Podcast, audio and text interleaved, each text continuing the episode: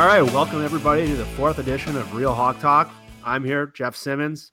We're here with Brian Nemhauser, and we got a lot on the show we're excited to talk about tonight. The Seahawks opened up their preseason last Sunday with an absolute whooping of the Los Angeles Chargers. I almost called them San Diego again.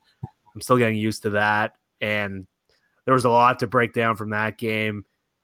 There was a ton of developments, whether it was the offensive line, whether it was the backup quarterback, receivers, all up and down the roster. There's a ton of fun stuff going on with this team right now.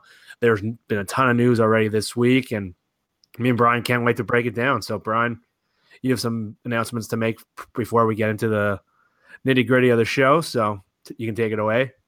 Yeah. Uh, I can't wait to talk Hawks. There's a lot to talk about tonight. So, uh, that, that's going to be fun. And, um, uh, excited. I actually thought I'd have a couple announcements tonight. There's one big one I'm going to have to hold off for at least probably the next episode, but uh, I think people are going to be happy about it. Uh, as you know, um, we started the Patreon page this year, uh, P-A-T-R-E-O-N dot com, patreon.com slash hawkblogger. And that lets people support the site, um, become sponsors, uh, get access to our private uh, Facebook group, um, and just get access to us on, on a little bit more personal level, which has been really cool. Um, and it's also been a possible for people to sign up as sponsors for the site. And uh, one of those sponsors um, is going to be one of one of the folks uh, helping us on this podcast. And I wish you were here, Jeff, uh, yeah. because uh, Steam Donkey Brewery. Oh no, Washington has uh, kindly um, sent some uh, some of their IPA and we're going to take a look in a second. But uh, I've got my nice Seahawks mug, my glass, my pint here, and uh, I'm going to need something to, to to eat with this in the future. But we'll figure that out. But uh, I will probably be taunting you with this throughout the episode. Really I'm, I'm definitely jealous. It's really good. So just quickly, uh, you know, for folks that haven't. Uh,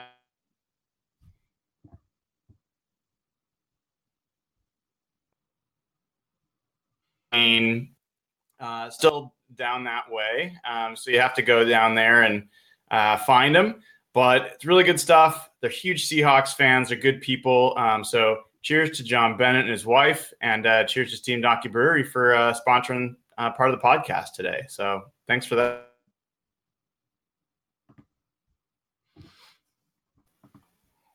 Yeah, Brian's living it up over there with some good beers. I'm sitting here drinking water. My answers are going to get a lot better at the end of this uh, podcast. Exactly. Oh, I'm excited to see how this goes now. All right, so yeah, let's get going now. I want to hit you up on obviously the the game from Sunday night. The game started a little bit slow. The team got burned on their first drive by Philip Rivers, and Antonio Gates scored in the end zone. But then once the second and third stringers got in, the Seahawks completely blew the Chargers out of the water. And obviously, I'm going to give you a little. You don't want to make too much out of one preseason game, especially a game where the starters played one series. However, I still think there's a ton that you can take away from that preseason game. And just from an eye test perspective, the team looked different than it's looked the last couple years. And I mentioned this to you in our first episode prior to tr- the beginning of training camp. What really stood out to me in that game was just the depth of the Seahawks and from the top down and at so many levels of their team, whether it was running back, receiver, now linebacker, even offensive line a little bit, they just looked like they were playing at a different speed once the backups came in. And the Chargers looked pretty good the, against the ones, but once the twos and threes came in, the Seahawks just blew them out of the water, and they haven't looked that good in the pre, in a preseason game really since the Super Bowl years. And I started digging into the numbers a little bit, and the three best seasons they've had in the Carroll era 2012, 2013, 2014 they had a plus 40 point differential in preseason games. I know it's just preseason, but it kind of showed the depth of those teams. In the last couple years, it kind of got around plus eight, plus two. And I don't know, just from the eye test point, they were flying to the ball. And the last couple years, once the preseason started, once the ones came out, the team really dropped off in performance, and you saw it last year with all those injuries. So that's my that was my big takeaway just watching the game live on the TV copy then watching the tape after. I don't know what your big takeaway from the game, the your biggest observations, but I guess you can comment on what I saw and maybe jump in with what you really saw in that game. Yeah, it was that was fun. I haven't had that much fun watching a preseason game in a long time. Um, and uh, my son and I, uh, you know, posted up on the couch and and uh, can't always can't always get him to watch a whole preseason game, you know. But he was definitely down for this one, and um, uh, I thought, you know, opening drive. Um, I'm not going to just toss that aside, but um, you know the the Philip Rivers and the Chargers showed us back in 2014, second game of that season after the Seahawks had won the Super Bowl. They had a plan. They had a new blueprint for how to attack the Seahawks offense. Passes underneath, passes to the running backs, um, uh, a lot of short stuff, and they worked in the tight ends in the red zone and they won that game. There was other things going on, the heat and so forth, but I thought it was a really solid game plan, and we've seen other people do it. And the fact that they were able to do that this time, I don't think means nothing. I think the, you know, I heard Cliff Avril say today to to Gee Scott, uh, you know, hey, it's hard to get up for one when you know you're only gonna play one series. I think that's totally true, but that also looked pretty familiar. So I think we've seen that before when they're plenty up for the game, and you know, and they still have to answer that question how they're going to adjust to these underneath uh, offenses that are attacking them um, uh, short. I thought we saw Shaq Griffin um, get tested deep, and he was in that guy's hip pocket. I think that was a great sign. And when you talk about the speed, I think one thing you said, Jeff, that really hit home for me is they were playing at a different speed.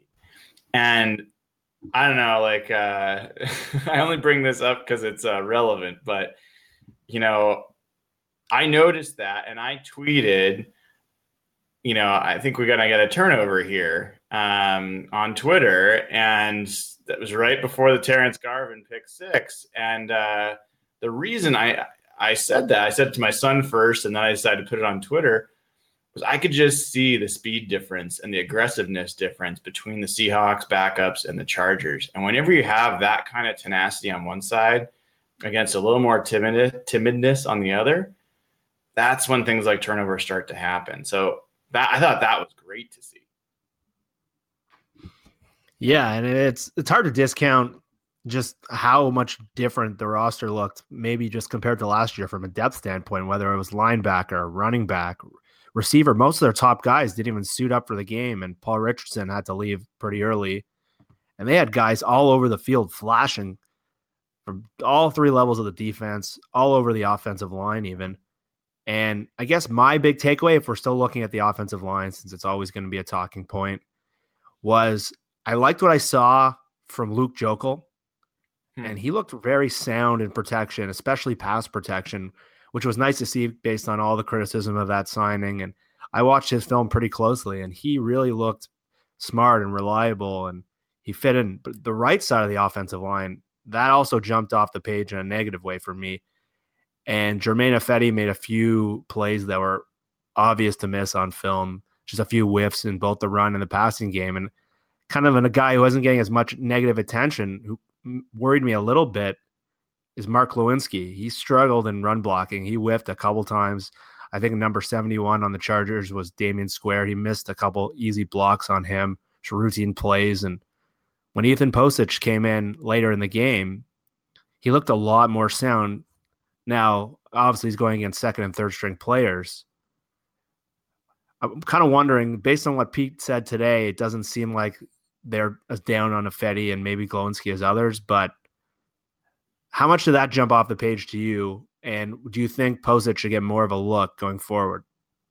Yeah, you know what I've been writing in in camp. First of all, I think you're spot on on Ifedi. I mean, uh, he.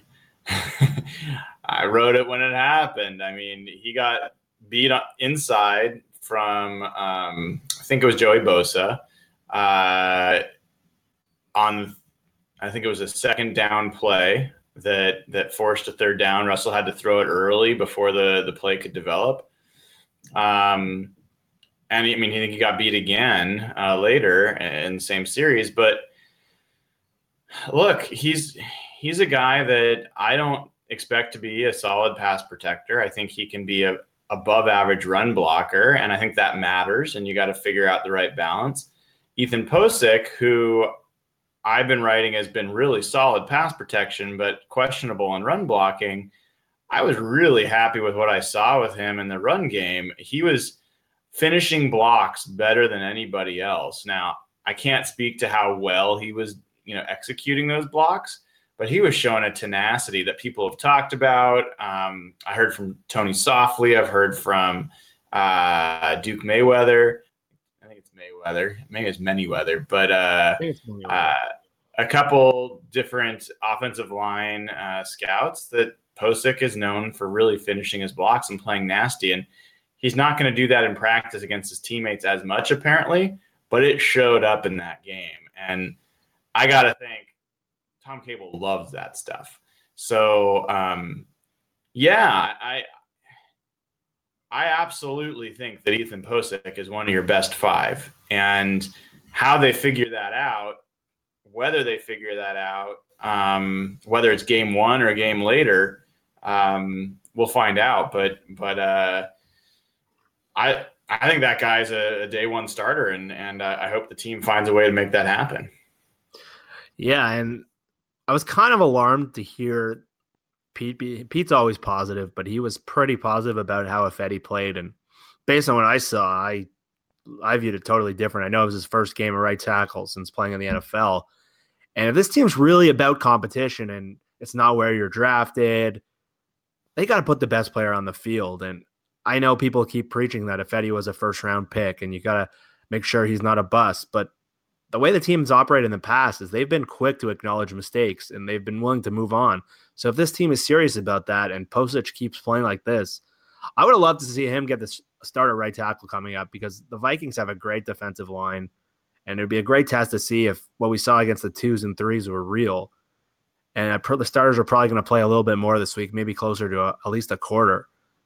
But I, I just get the feeling we're going to be talking about offensive line every week on this show. So outside of that, who, who else jumped off the tape to you, either positive or negatively, from this game against Los Angeles?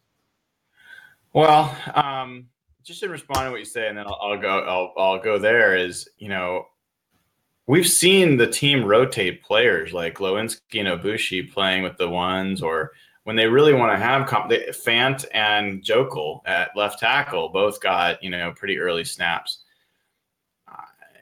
Pocic didn't play until either late second quarter or into the second half. It was I think it was second half if I remember right. So it doesn't have the same feel that there's the same level of competition there, but yet it really looks like there should be. So um, that's the first sign to look for is do we see Pocic getting any rotation or a series with the ones even against Minnesota?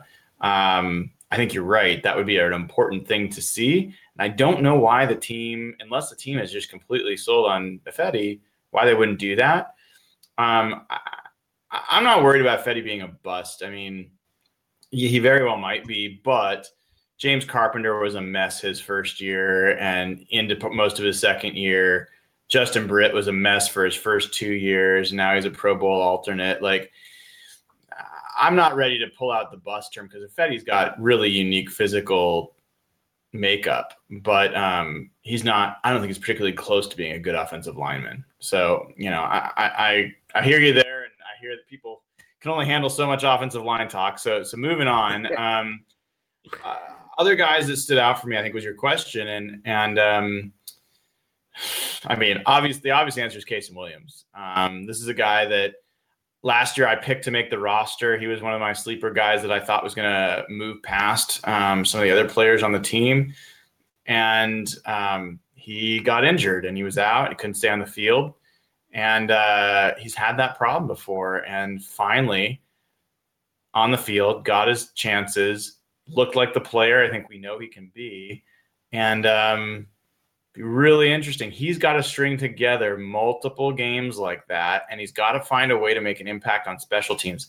It is not enough to have four big catches for 100 plus yards as a receiver and call it a day because he's not going to be one of the top four receivers on this team. So he's got to make special teams plays, and he's got to show that he can do this, you know, multiple games uh, through this preseason.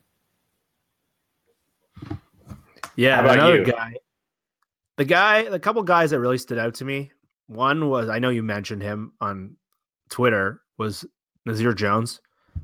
I thought he was he looked like a really interesting player that could move all over the defensive line, and the energy he played with really fits the way the Seahawks like their defensive linemen to play. And you saw him at the, three technique and the five technique, and he was making plays as a penetrator, as a run stuffer.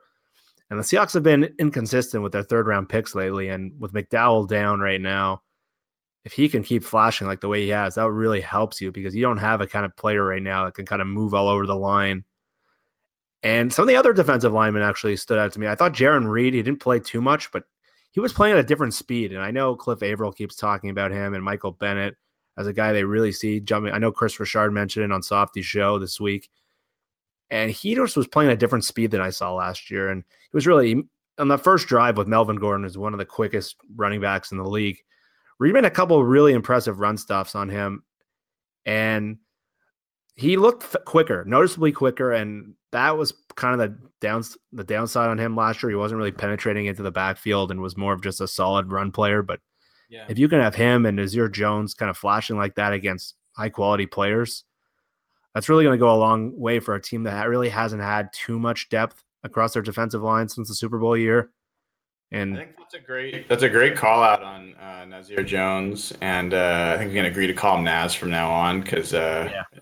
It's too much. But uh, shout out to CJ Tamburello, uh, who's one of our new writers on the, the blog and has been touting Naz since uh, the draft and been excited about him. And who I somehow falsely reported was overweight when within the I think it was the second day of camp. I don't know if he was wearing a sweat a hoodie underneath his jersey or if I saw the wrong number, but the guy I saw had a massive belly and and uh, Naz does not have one. So, um, yeah, I think he showed out. I, I, reported in the scrimmage. He was the one of the guys that stood out to me, not because he's you know stuff in the run, which I think is what he was drafted for, but because he created some pass pressure, and um, that's big. Because right now, Jarran Reed is the guy that's stepping in from Blake McDowell in the nickel interior rush um, role next to Michael Bennett. I you know I like Jarran Reed. I think he's a fine player. I don't think he's ever going to be a, a, high quality interior pass rusher. So um, Naz is a guy that could I think step into that role. Uh, and if nothing else, he's six foot five. And what did we see? We saw him tip a pass, cause an interception. My theory, and it's just a theory, is part of the reason they drafted you know, six foot six inch Malik McDowell and six foot five inch uh, Nazair Jones is because they're trying to combat the short passing game um, by getting guys that can raise their hands up and block passes and clog the passing lanes for those quick short throws. It doesn't have to be about hitting the quarterback, it can be about getting your hands up. So I thought he was great. I'm curious what you thought about David Bass, number 47. I mean, this is a guy that that I've seen show up a little bit in one-on-one pass rush drills. Um, I, you know, I, I, was really impressed with uh, the way he showed up, and he's got some results in the league. He's got five. Um, he's got five and a half sacks in his career in the NFL. So, you know, it's uh, I don't know what you saw, but I saw someone that that might get a little bit more more time coming up. Yeah, yeah. I was re- reading my notes earlier in the day, and he his name just kept popping up, and it, whether he was playing with effort and speed and power, and he looked really quick and really strong, and he was a guy who was totally off my radar. He just seemed like a camp body, to be honest, going into camp, and he he looked very consistent and very good, and. I don't know if he's going to be battling with Marcus Smith for maybe one of the last spots in the defensive line at the outside. But I read today that uh, Bass was getting some time with the ones today as the yep. starter, and he definitely earned that. And he's the kind of player you're going to need to see him play like that, maybe through all four preseason games. But he's definitely earned a look, and his name kept popping up. Cassius Marsh, I thought looked really solid. He's he really put in a lot of work in the offseason. I know he went down to that Von Miller uh, pass rush. I don't know if it's an academy or just a, a weekend down there, and he looked uh, he just looked more refined as a pass rusher and they really need him as kind of an edge guy on third down. They like to move Clark and Bennett inside and to have him and maybe Marcus Smith and they really got some nice depth there. And I, it's just a consistent theme I saw on the roster. Another area I want to hit on too before we kind of get going on other things is the running back competition. Hmm. uh, Thomas Rawls, Thomas Rawls started with the ones. Yeah. Uh, Chris Carson's continuing to flash. I thought Mike Davis looked pretty good. I saw I saw some mixed response to Eddie Lacy, and I watched Lacy's carries. He didn't dominate or anything like that, but I thought he got around the edge a lot quicker than he used to. And he had one carry in the red zone where he just got stuffed immediately. So that might have been in people's mind. But I thought he looked better than some of the reports I heard about him being slow. He got around that edge. And what did you think of Chris Carson? This is your first time seeing him in live action, right? So, so what did you think? Uh, what was your first impression? He reminds me a lot of Thomas Rawls, and the way he runs with power and the way he hits the hole pretty decisively. They have a similar body type, and Pete Carroll's kind of identified those same late round, seventh round type players. And that first run he had was really nice. That got called back by a penalty. And again, I want to see him go against maybe better competition because this Chargers depth, as I mentioned, was not very good.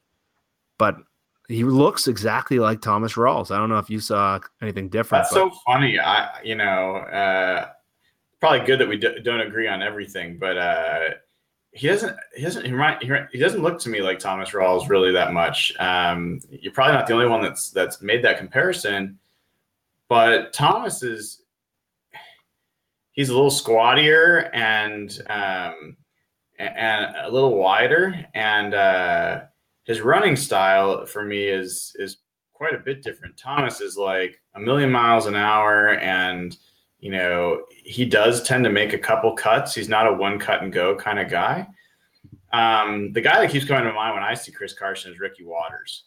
Um, he's he's a little taller, a little more muscular, um, you know, and then a little bit of Chris Warren too, like a little bit more of a strider than you know he glides through. He's not like a, you know, he's not a jitterbug. Although one of the things that really opened my eyes with Carson this time was uh, play only got maybe three yards, but he made a jump cut laterally um, to his right, covered about two yards in one one cut. And uh, Thomas Rawls, I think, is one of the best in the league at this. This is one of the things that's really unique about Thomas Rawls. He can cover a lot of ground laterally when he makes a jump cut. And um, so I hadn't seen Carson show that kind of lateral movement. It was great to see. And then after the jump cut, he spun inside. Um, so I've not seen him actually, you know, put moves on defenders. I've just seen him run and cut, you know, like put his foot in the ground and run straight ahead and then bowl into somebody. So it was good to see a little bit of variety to his game. And man, you can't be a Seahawks fan and not be excited to see your running back face plant a 285 pound defensive end into the end zone for a touchdown. I mean, like uh, I'm pretty sold on the guy. Like he needs to be on the roster, and and uh, I think that's bad news for Alex Collins. Yeah, I don't I don't see how Alex Collins makes this team now. I don't know if he's a trade bait kind of situation or they're gonna maybe showcase him for another team, but I think Carson's definitely jumped ahead of him and I don't know how they're gonna get these guys all carries in the season. There's so many options and between Rawls and then CJ Prosise, who has a pretty defined role. it's going to be interesting to see how high Carson can continue to rise up. And I guess the other guy we have to hit on, and I know you mentioned CJ, he he got into depth on this player, and we all talked about Colin Kaepernick all off season, and there's been a lot of talk about how poor the backup quarterbacks have looked in training camp. And I said it last week. Some players just they find a way to play better under the lights. Maybe they're not as refined technically, and just when the game's on, there's something about them that jumps off the page. There's always guys like that in every camp. And Trevone Boykin was maybe the best player on the field last in the first game, and he was making plays that maybe he can't show in everyday practice, and maybe he needs live action to make. But he just looked smooth. He was moving around. He really showed good command of the offense, and he he he was probably the biggest shock for me out of that game because from everything I heard and from all indications, the backup quarterback play had been terrible in camp, and every time the guy touched the ball, he was making a play. So I don't know, I don't know how you evaluate that moving forward, but I don't hear much Colin Kaepernick Seattle talk this week. Yeah, and this is one that CJ and and and you Jeff see a little differently than I do, and I, I am absolutely in the minority on this. So uh, and I'm I'm comfortable being in the minority, uh, but I thought Trevone had a fine game. Um, I thought that uh, a number of his throws were well well thrown deep balls that you know Kasen was able to make the catch, and I think he you know he definitely gets some credit for that but I don't think they were necessarily great reads or, and in a couple of cases, I think they were actually pretty underthrown. Um, and he also had Cyril Grayson for what would have been a touchdown or at least a completion if he hadn't pretty drastically underthrown that. Um, yeah, I think that I think that Trevone Boykin had a good game. I think that the team is very comfortable with him as their backup, as you know, relative to the other options they've got. But um, I'm not at all convinced that Trevone Boykin is a good quarterback yet. Um, I, I, still, you know, I've seen too much evidence of him being a, a one read and run guy. Um, if his read isn't there, he takes off, he starts scrambling around. And we sometimes, you know, I'm one of them. I'll, I'll bring up that Russell does that too much. Um, he puts his eyes down, he misses the op- options downfield. He and some of that's because the poor guy is so used to getting his you know tail rung by uh by a defensive lineman because um, his offensive line can't block. But uh, Russell's thirty times better at, about that than than Trevone is. So I I think he's got a long way to go. Um, I thought it was a good game. He's absolutely a gamer, and his his skill set you know, is tough to defend. So I think all that is absolutely true. But um, I think Seahawks fans would be pretty disappointed if they had to see him on a regular basis. Um, he is, you know, he's not even a Tarvaris Jackson level backup as far as I'm concerned. So he's a get by for a few quarters or maybe a game, but uh, it'd be hard to win with him. Yeah, uh, everyone, everyone's gonna have a guy who's gonna pour the, the, cold water on the fun. But I, I think you made some good points in there. I think you made some fair points. And one of the caveats we have to mention when we're evaluating these preseason games is teams aren't game planning for these players. Sure. So a guy like Boykin, you can really put a game plan in and really maybe he'd be a lot different if you kind of study his tape and really make him that one read player. But yeah, I think he's the kind of player. Let's be honest. Sorry to interrupt, but like uh, Colin Kaepernick, Colin Kaepernick, who you brought up as another option and played in the Super Bowl, he's one of the most egregious one read players in football. So it's not like Boykin is alone, but but yeah, that's anyway. Go on. No, no. I was going to ask you quickly before we uh, move on here. Uh, I guess we were just talking quarterbacks. How how do you think Russell looked? We only got to see him for one series, and yep. some of his plays were quickly ended by uh, Germain Ifedi's mistakes. But for me, my take on Russell is he was getting the ball out quick like that 2015 season. He looked he looked slimmer, he looked a little quicker, but it was nice to see him get that ball out as quickly as he was when he was really rolling on all cylinders. He made that beautiful sideline pass to Paul Richardson before he got hurt, and I know you, you can't really generate much from one series, but yeah. Any quick takeaways on him? I think Russell looks as good as he's looked in in years. Um, I thought he looked in command, um, and yeah, I'm, I'm incredibly excited to to see more of him. And look, Doug Baldwin was not in that game. They did not target Jimmy Graham once. Tyler Lockett was not in that game. Those are his three top targets. And I, you know, as big of a fan, like Doug Baldwin's my guy. Like he's he's the jersey I wear. I'm a huge fan of his.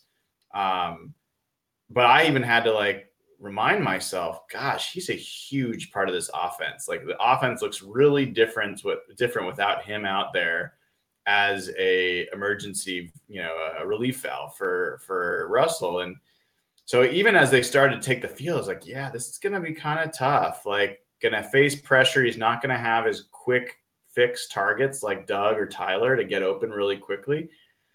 Um, and look, the fact that he used Paul Richardson twice, Uh, you know, Marcus Lucas, who by the way has had a really solid camp, still playing well. Um, we ta- mentioned Tyrone Swoopes, too because he, he, had some nice plays there at tight end. Um, but he used Marcus Lucas. He used Paul Richardson twice. Um, a couple runs by Rawls. Um, you know, and that that was basically it. So I, I think I think there's a lot more upside. Um, I think he's just getting started, and and uh, look, I picked him to win the MVP last year. I think this guy's got an MVP season in him, and and why not this year? Um, why not? They, they just need below average pass protection. Anything above that, dude, let's go for average at least. I mean, I'm just saying they just below average yeah. for him to function at a crazy level. Anything above that, he could be an MVP level player. Even that 2015 season when they had Justin Britt at left guard and Patrick Lewis at center and Sweezy, who's more of a run player. If he just gets average pass protection, this guy's going to light the NFL up with these targets. And if we can I get a run right. game, yeah. I think you're right, and, and I think it's worth. You know, uh, you mentioned the time to throw. Uh, I think I retweeted PFF Pro Football Focus had a stat out there that his time to throw was under two seconds um, in that game, and uh, you know Russell his first three years in the league, 31 or 32 out of 32 quarterbacks when it came to time to throw because he scrambles, because he does a lot of other stuff, and people don't want to hear it, but it contributes to his sack totals because he doesn't get rid of the ball as quickly. And you look at a guy like Peyton Manning when he was playing, or Tom Brady, they are consistently top five in the league in time to throw. And that is the number one way to help your offensive line. You know, they don't have to pass protect for, for two seconds you know that's a lot easier job um, for for any for any offensive lineman. Yeah, and we're gonna get into Russell more each and every week as we get closer to the start of the regular season. We just saw one series out of him. But getting back to something we were talking about before, we mentioned it with Alex Collins and his roster spot looks really in jeopardy based on some of the other breakout players, maybe a David Bass or a Kasen Williams that we didn't maybe see as an initial guy for the 53 man cut. Is there anyone else player that you think is kind of in jeopardy after the first game of the preseason, or is it a little too early at this point still? Well, I think you. I don't think we talked about it last time, but uh, you know, I, I, haven't made a lot of friends on Twitter for a variety of reasons, but um, uh, I don't currently have Amara Darboh making the roster. Um, and you know, he missed the first game. Kasen Williams certainly had a big game. Kenny Lawler caught a touchdown, had a great block um, on one of Boykin's runs. Um, David Moore had a good game, was physical after the catch, made every catch thrown his way, uh, every pass thrown his way. Um, Paul Richardson solid. Like I don't think you can make the assumption that Darboh makes it. Everyone says that's crazy. He's a third round pick, and it probably is. But I'll tell you, he has not stood out in practice that much. He's not that sudden of a player. He his best attribute probably is his ability to high point a ball, which I haven't seen him really do yet in practice. Kasen Williams certainly has proven that he has that ability. And really, I think special teams is a big factor, as I mentioned before for Kasen. I think Darboh has a lot of uh, potential on special teams. But then you got Tanner McEvoy, who he almost blocked a punt in this game. He's been a special teams player. And I heard Pete Carroll, you know, one in a press conference, they asked about the receiving corps, and he brought up Tanner McEvoy on his own, started talking about him. And then in an interview with Softli uh, on KJR, they were going around about receivers again, and he brought up Tanner McEvoy and went on about how much he thinks he can be special. So if you do the numbers, Jeff, you got Doug Baldwin, Tyler Lockett, Paul Richardson, who are absolute locks. Mm-hmm. I know people don't want to hear it, but I think Jermaine Kearse is pretty close to a, an absolute lock. And that's four players. They usually keep five. Let's assume for a second that the fifth player is uh, Kasen. You know, let's just take that for a second. I don't know if that's to be true. Yeah. You know, if even if they keep six players, you got J.D. McKissic, who I I think is a really strong option. Can back up C.J. Prosise at running back. Can back up Tyler Lockett, returner, and a good receiver. You got Tanner McEvoy, You got Darboh, You got Moore. You got Lawler. They're all running for one spot. So that's that's a of all the positions on the roster, I actually think wide receiver is going to be the hardest to to predict. Uh, and yeah, this comes back down to the simple fact of how much they value where someone was drafted. And I know people were freaking out. He's a third round pick. He's a third round pick. But the way P- Pete Carroll and John Schneider have operated in the past is their their motto is I don't care where a guy was drafted. Once they're on the field, the best players are going to play. And if Darboh's not one of the best six, I don't I don't care that he was drafted in the third round. They've Matt based on that logic, Matt Flynn would have started a couple years ago, and Darboh's gonna have to earn it. It was funny the day after you were tweeting that stuff about Darboh, he apparently had his best day of practice. So maybe he's been reading your profile, or maybe someone uh, updated him onto that. But this receiver battle is crazy. I don't know.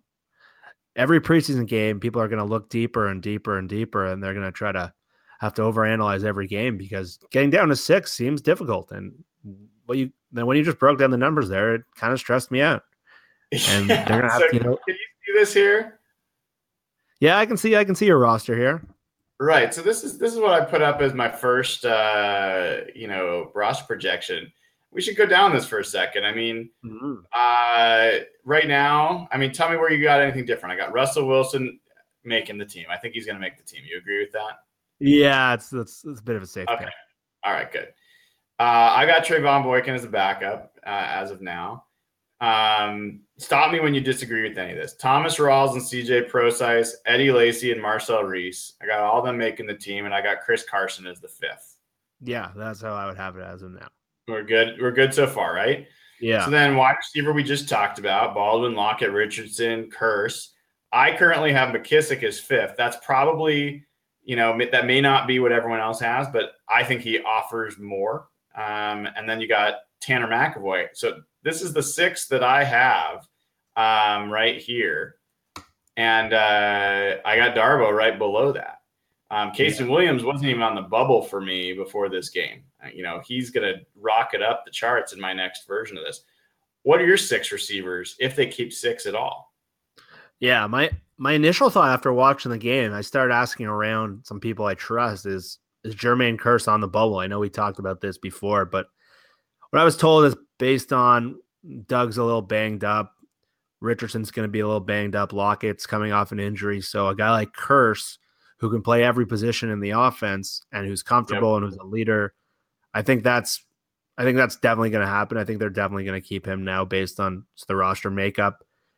It, these final two spots are so hard because I like you, Kasen Williams wasn't on my radar. He, I hadn't seen much of him from what I saw in training camp. And he's been around the team the last two years and he knows the offense. And if he can keep flashing in games, I think you got to bump him up into the top six. And right now, I think I'm still in on Darboh based on just that basic logic. But I, I really liked, I should have mentioned this earlier. Kenny Lawler looked really good to me.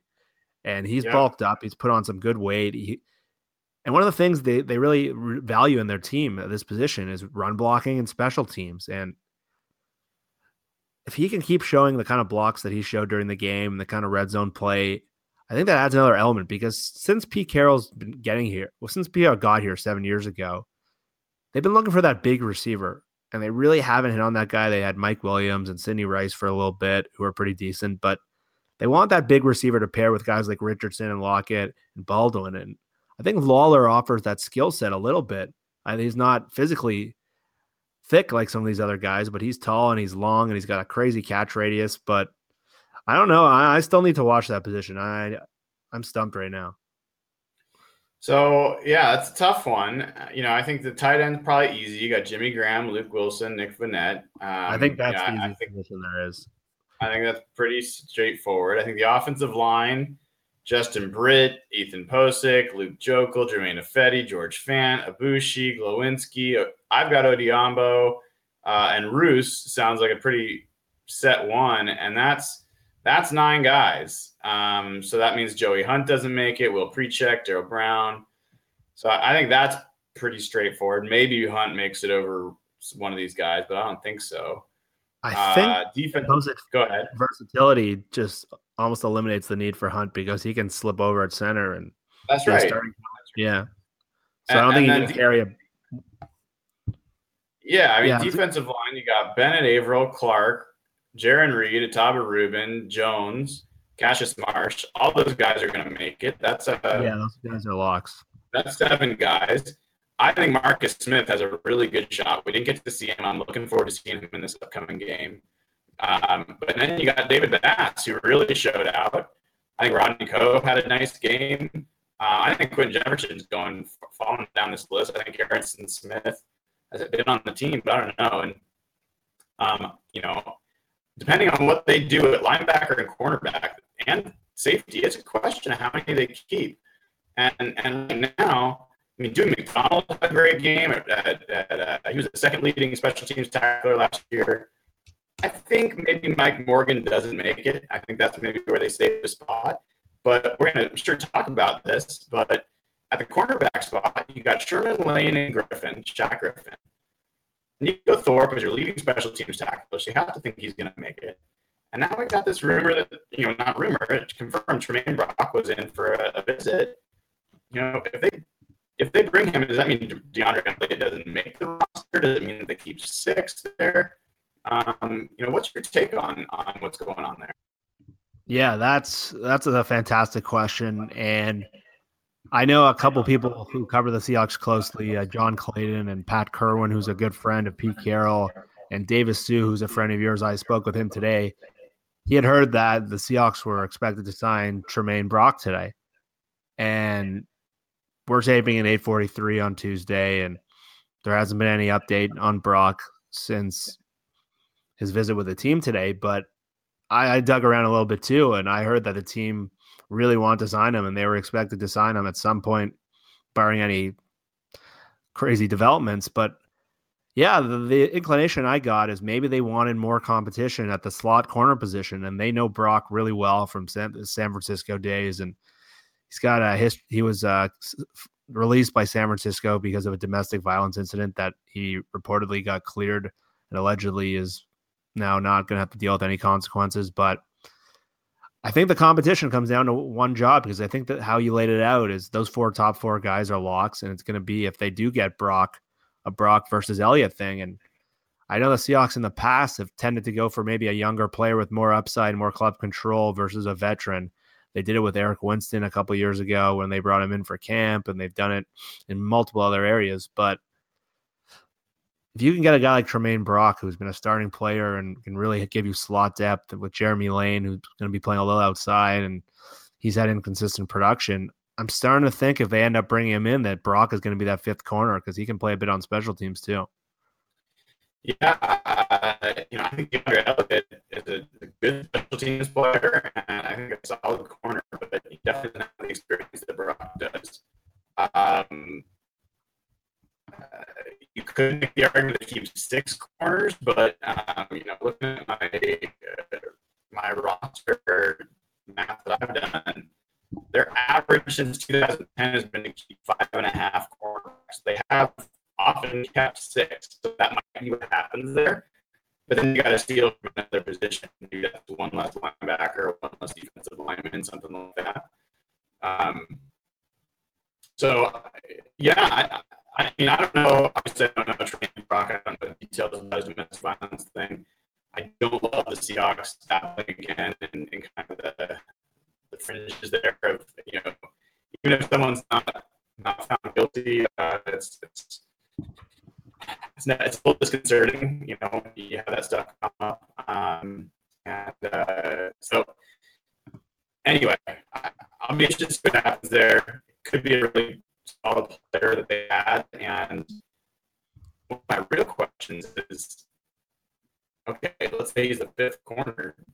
Do you end up with, uh, you know, a situation where Jeremy Lane is, is pushed out as not off the roster, but you know, we end up partway through the season where Shaq Griffin and Tramaine Brock are your outside nickel corners, and Jeremy Lane is is not. Um, interesting. Yeah, and I know I know Brock Huard was talking about this today, and I know the team is just buzzing about Shaq Griffin. I know he gave up that touchdown to Antonio Gates in the red zone, and yeah, maybe he wasn't as maybe strong as some of the reports were on him, but I think the team is just very excited about him from all indications, and I think he'll be starting once the regular season comes sooner than later. But another rookie I want to ask you about, yeah, and we when we were getting into the defensive back discussion here is Tedric Thompson, who really hasn't flashed much in camp, and he was maybe part of the reason they San, or Los Angeles scored that big touchdown. I think he was beat deep on the play from uh, Benjamin, the wide receiver from the Chargers, Travis Benjamin. Do you think he's in danger of being cut because he he looked slow? I don't know if that's it was just maybe a, a misplay by him or maybe he just misread the play, but he, he I haven't heard any buzz on him and he's a guy that didn't run a very fast 40 times. So I'm kind of wondering what they do with this guy because I don't know if he's the kind of guy who's going to splash on special teams either. And Bradley McDougald's around. So he's a guy I can see maybe moving towards that bubble if he doesn't start playing better and really starting to show the coaching staff he's kind of a long term option. Yeah. I mean, uh, I didn't make any another repeat myself. Make friends on Twitter when I said pretty soon after the draft. All right, they signed Bradley McDougald. They've got Chancellor Thomas and they got Delano Hill and now Tedric Thompson. They don't always keep five safeties. Um, mm-hmm. You know, one of these guys might not be the roster. Like, are you kidding? You know, Tedric Thompson, Delano Hill are locked. They're definitely going to make the roster. Well, you know, I still am not sure that he does. Um, Marcus Cromartie is the only guy, that plays safety. He's a good special teams guy. Um, I think it's probably likely that Thompson makes it, but that could be where they steal an extra uh, roster spot. They could go with four safety. McDougald can back up at both spots. Delano Hill I thought played well and has been promising. And he's a, he's a good guy. I think he's going to make the team And we haven't even talked about it, but midway through the season, at some point, six weeks in, welcome back to Sean Shead, who was their starter quarterback last year. And by that time, I think we both expect Shaq Griffin to be the starter. Um, you might have Tramaine Brock and Bernie Lane on the team as well. You, signed, you have to sign to Sean Shead. They signed for a million and a half bucks. Um, it implies that they have a position for him. And anyway, I'm really curious. It's a good problem to have. Like too many guys, not enough spots. But um, I haven't seen like just from body language and the way that he's played during practices. You know, I don't see Cedric Thompson screaming to me as future starter. He seems more like a Jerron Johnson at best, kind of like role playing safety. I've not seen anything that showed me otherwise. Yeah, and so we've kind of gone up and down the roster here, and more or less we seem to have pretty much at this point very similar make uh feel for maybe how, where they stand right now. Receivers probably the big area in question. I think linebacker, if we went through it, would be almost identical. But that helps you transition into the next thing I want to talk to you about because um, I was watching Good Morning Football this morning, and I know some of our writers brought up to your attention early uh, Mike Garafolo of the NFL Network was on the Good Morning with Kay Adams and Nate Burleson, and he was talking about his visit at Seahawks camp, and he was down there, I believe, last Monday or Tuesday, and most of his topic was on the offensive line. But towards the end of his segment, he said, "Don't be surprised. Uh, this is just uh, not an exact quote, but don't be surprised if the Seahawks made some tweaks to their roster before they have to get down to the 53." And that can be interpreted in a number of different ways. I know a lot of people hit him up on Twitter and he he answered as best as he could. But I guess if we're going since we just broke down that roster, I guess if they're going to make a tweak, I would guess that means maybe a trade, not like a cut of a Richard Sherman or a big move like that. I think that means maybe bringing in someone from another team. What area of the roster do you see, uh, since we just looked at it, as kind of an area that they could still tweak and is that coming via trade or is that maybe a free agent signing? Yeah, really interesting, and, and, you know, you see a bunch of this stuff out there. What what commentators, especially national guys, that come in. You learn to kind of separate out the real stuff from the, you know, clickbait or just the rumor mongering. He seemed to know something.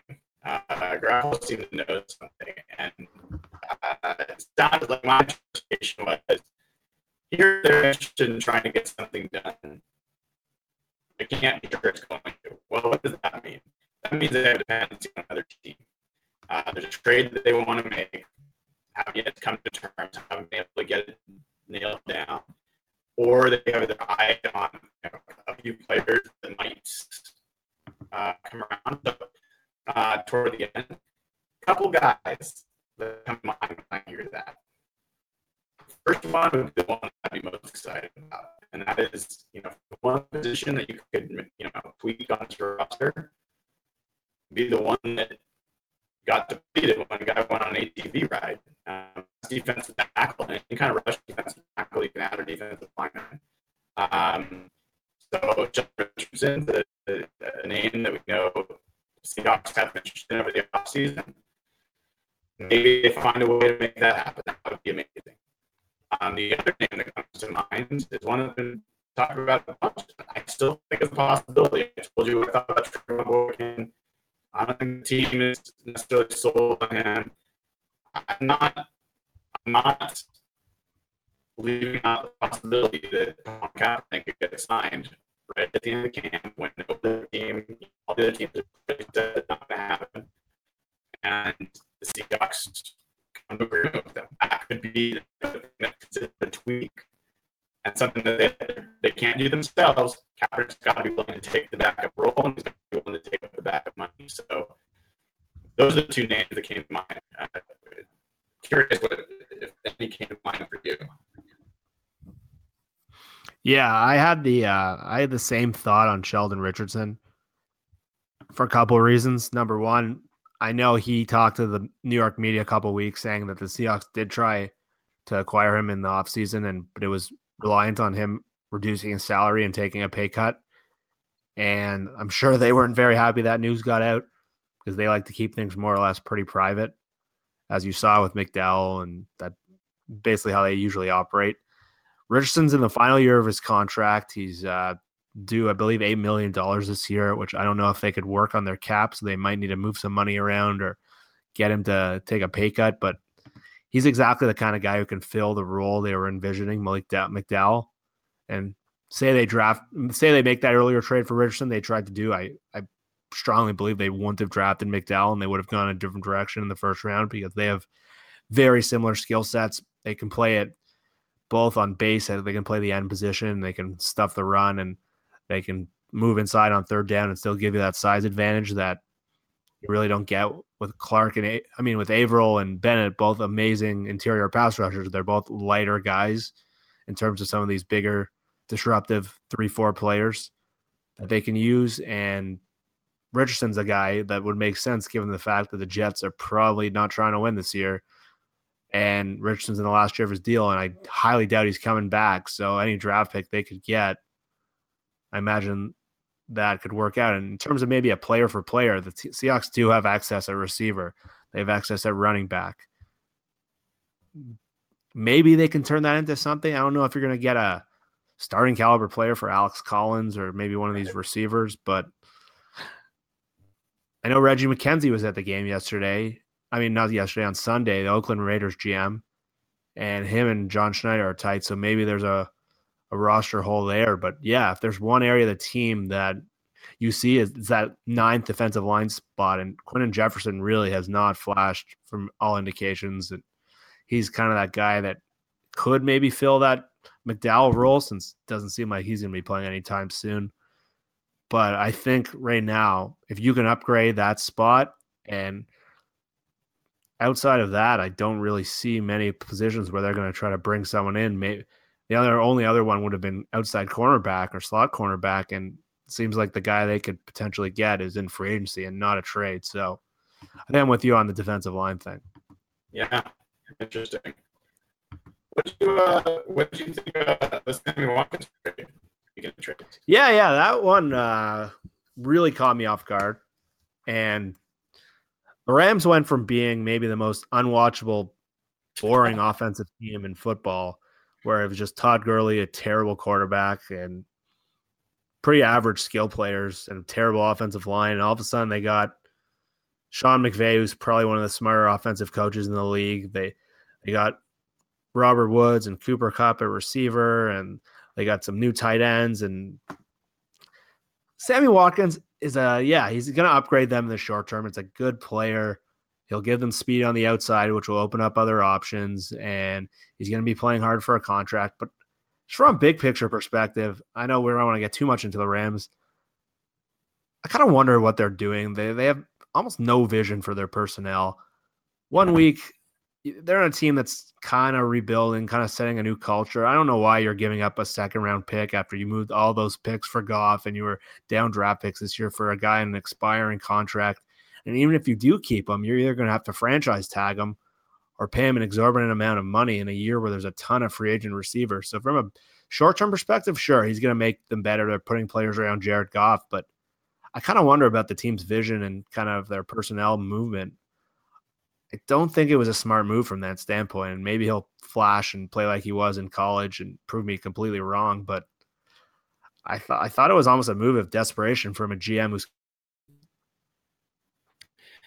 Yeah, I mean, I your hands on a one receiver. I think it, I understand why someone tries to do it, especially when you've already drafted a for him what's supposed to be your franchise quarterback, you know he's going to need all the help he can get.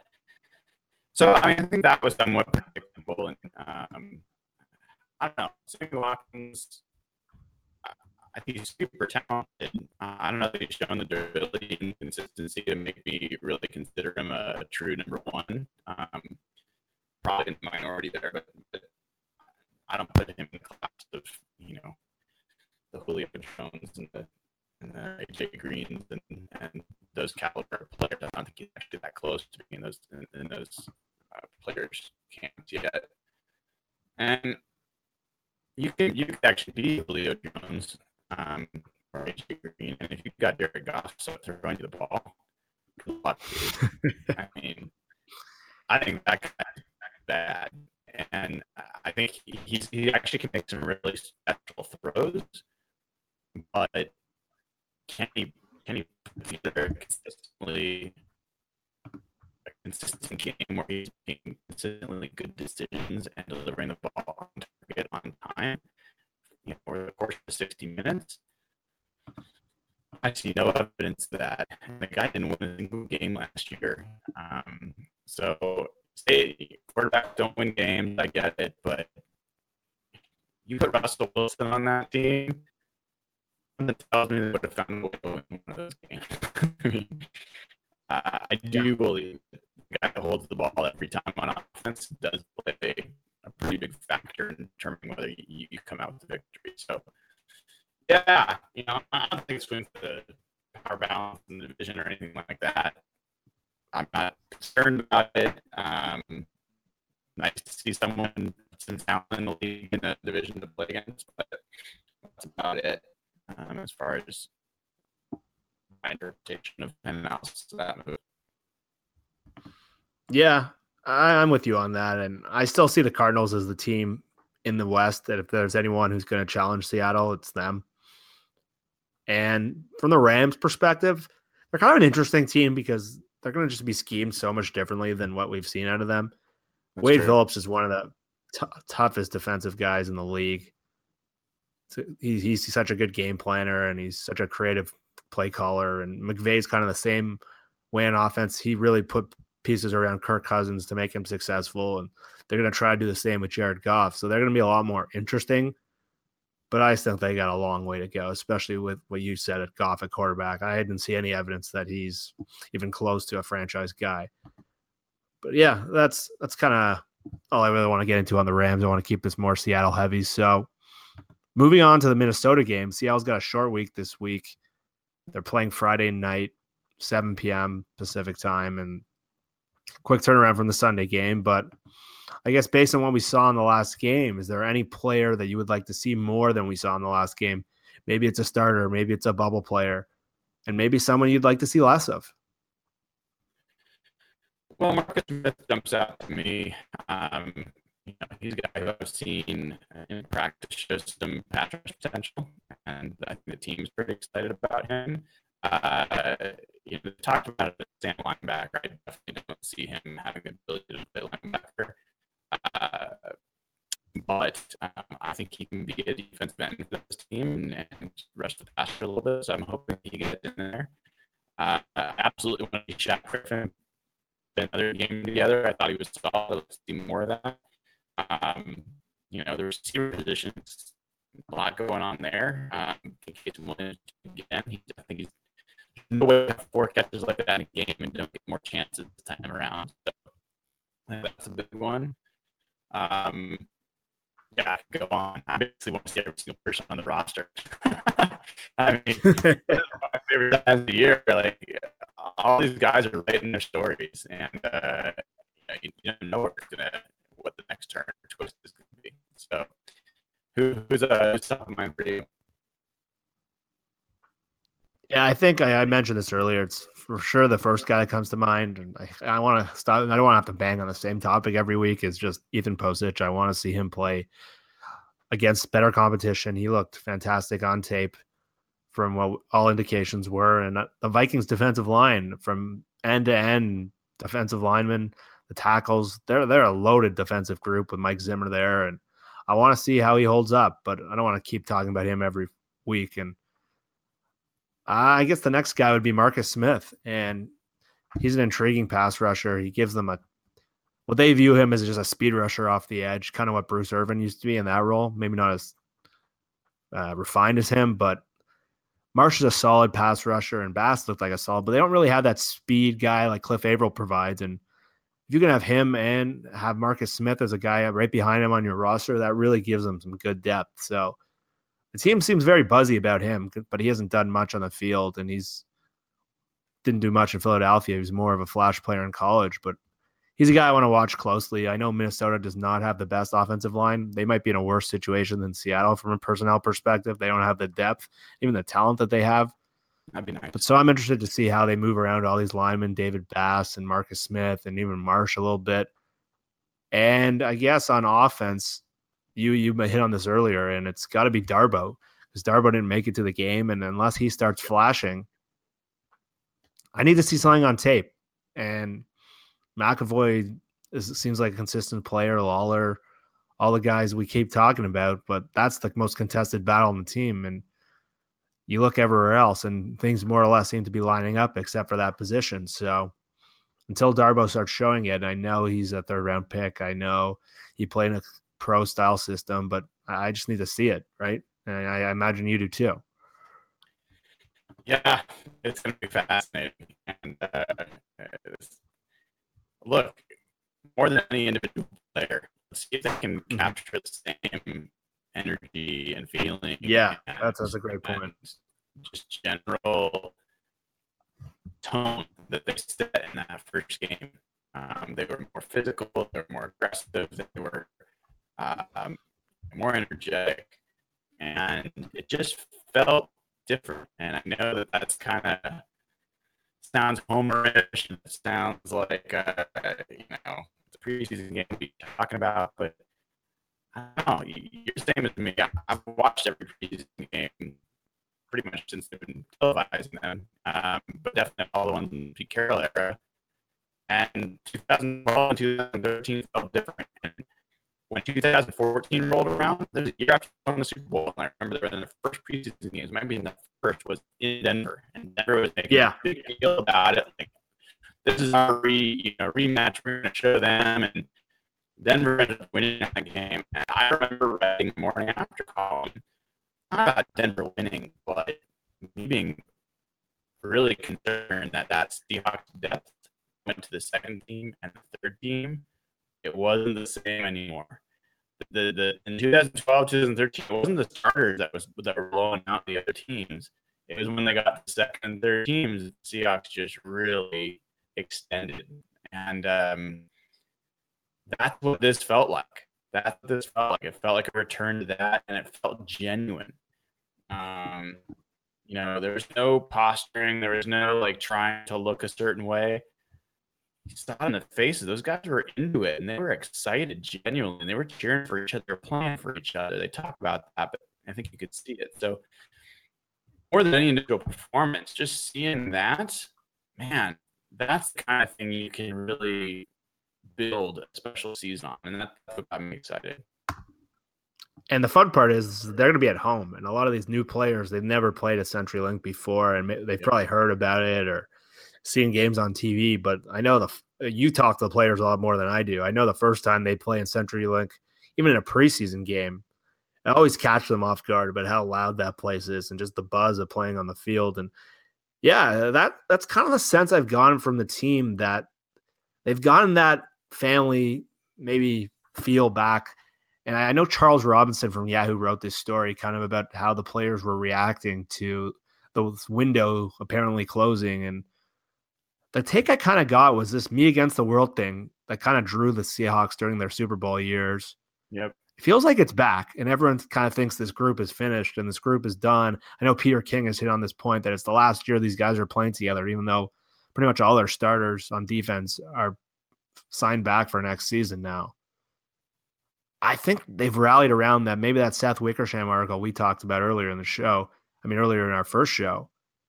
I think it's brought this team closer together, and wasn't something that's been around this team the last two years with that cloud of the Super Bowl hanging around. But maybe these boosts of depth and boost of young players, and maybe everyone's starting to doubt them again.